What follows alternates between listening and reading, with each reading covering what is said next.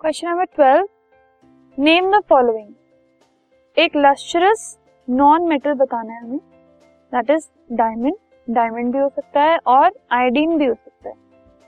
Non metal required for combustion combustion के लिए मतलब आग लगने के लिए अगर जो नॉन मेटल ज़रूरी है, वो क्या होगा? दैट इज़ ऑक्सीजन ऑक्सीजन के बिना कंबशन पॉसिबल ही नहीं है. आग लग ही नहीं सकती अगर ऑक्सीजन नहीं होगी तो. सॉफ्ट मेटल सोडियम या फिर potassium. Metal with no fixed shape no fixed shape मतलब एक लिक्विड तो that is mercury allotrope of non metal other than carbon carbon के अलावा और किस नॉन मेटल के एलोट्रोप हो सकते हैं? सल्फ़र एक yellow metal that is gold